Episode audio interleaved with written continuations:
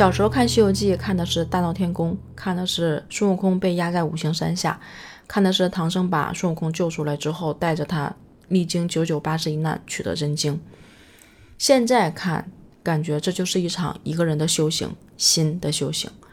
嗨，你好，我是小鹿。为啥会这么说？其实小时候看《西游记》的时候看的真的觉得孙悟空是个大英雄，在每一次寒假暑假这个《西游记》放出来的时候都会盯着看，那个时候觉得他真的好厉害呀。现在再一看的时候会发现这三个阶段，大闹天宫和被压在五指山下，最后历经991难去取得真经，就是他的一个闹心定心和修心的过程。你说你这么说有依据吗？有啊。我先问问你啊，《西游记》里面的唐僧四人去西天取经真的是四个人吗？你说不是，是五个人呢？我说不是，是一个人。没有骂人的意思啊，不是说猪啊猴啊不是人，而是你细品你会发现作者想表达的就是这一个人修行修心的过程。你先看啊，从《西游记》它的标题上你就是能看出一些根源的。第一回叫灵根孕育源流出，心性修持大道生。第7回叫八卦炉中陶大圣，五行山下定心性。第14回叫心源归正，六贼无踪。就是我刚刚说的三个节点。第一个就是他出来叫心源修持大道生，就是一个开始嘛。第7回就是把它定在五指山下，叫五行山下定心源。第14回就是唐僧把他救回来，叫心源归正，六贼无踪。为什么说到悟空的时候都说的是心？因为心源嘛，源是猴的意思，心源就是在说悟空修行就是要诚心正义。而且孙悟空你仔细去发现你会发现他的这些东西都是跟心相关的。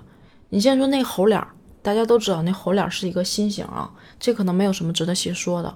他去漂洋过海求学的时候去的那个地儿，那个山叫什么？灵台方寸山。灵台指的是心，鲁迅有一首诗里面曾经提过，说灵台无际陶神使，其实指的就是灵台指的就是他的那个心嘛。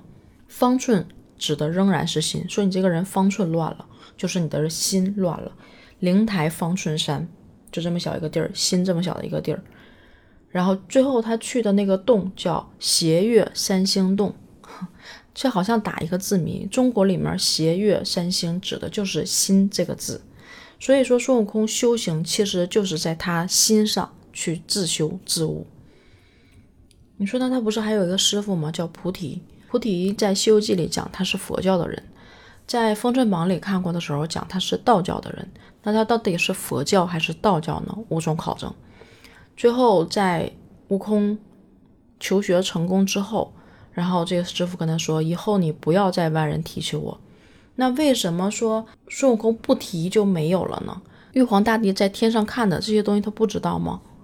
其实不是，就是没有这个人，就是悟空的一个在心上自修自悟的过程。所以讲说修行里面心的修行指的就是指悟空在这过程中经历了991难，各种打妖怪，就是再是心性的磨练。再说说八戒啊，你看到他的时候，你看到那个大肚子都是吃出来的，就这个非常能吃。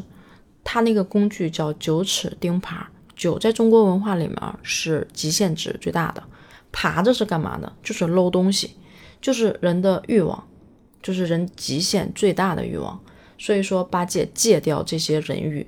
然后还有就是你记得他吃人参果的时候，别人是一口一口嚼，他是什么？他是直接进嘴都没有吃出来味儿，就好像现在的一些社会现象一样，就极度的贪婪，然后呢自己最后什么也没有得到，连味儿都没有尝到。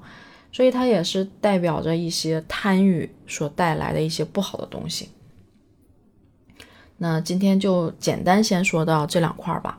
其实针对于八戒，针对于沙僧还有一些不同的说法，不同的看法，这是跟我之前去看《西游记》完全区分出来的。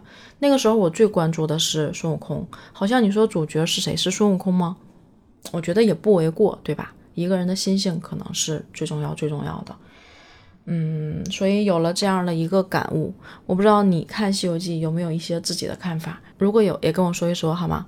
欢迎点赞、留言、评论。好了，小鹿就说到这儿吧，拜拜。